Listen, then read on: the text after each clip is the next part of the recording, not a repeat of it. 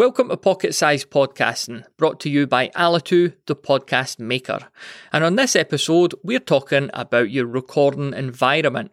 It's easy to think that your audio quality is determined by your equipment, and to an extent that's true, but the room or place you record in has a much bigger impact on how your content's going to sound.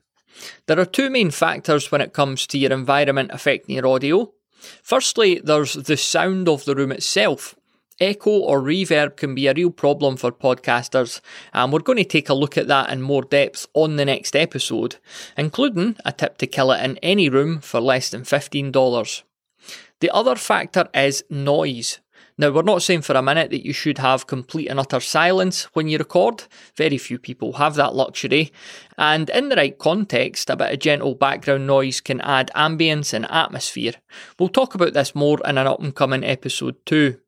The key is, though, that background noise should never be distracting or compete with your actual voice. Your listeners should always be able to hear and focus on the content and message that they've turned up for.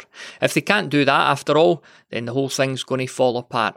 For a more detailed look at podcast recording environments, go to thepodcasthost.com forward slash home studio.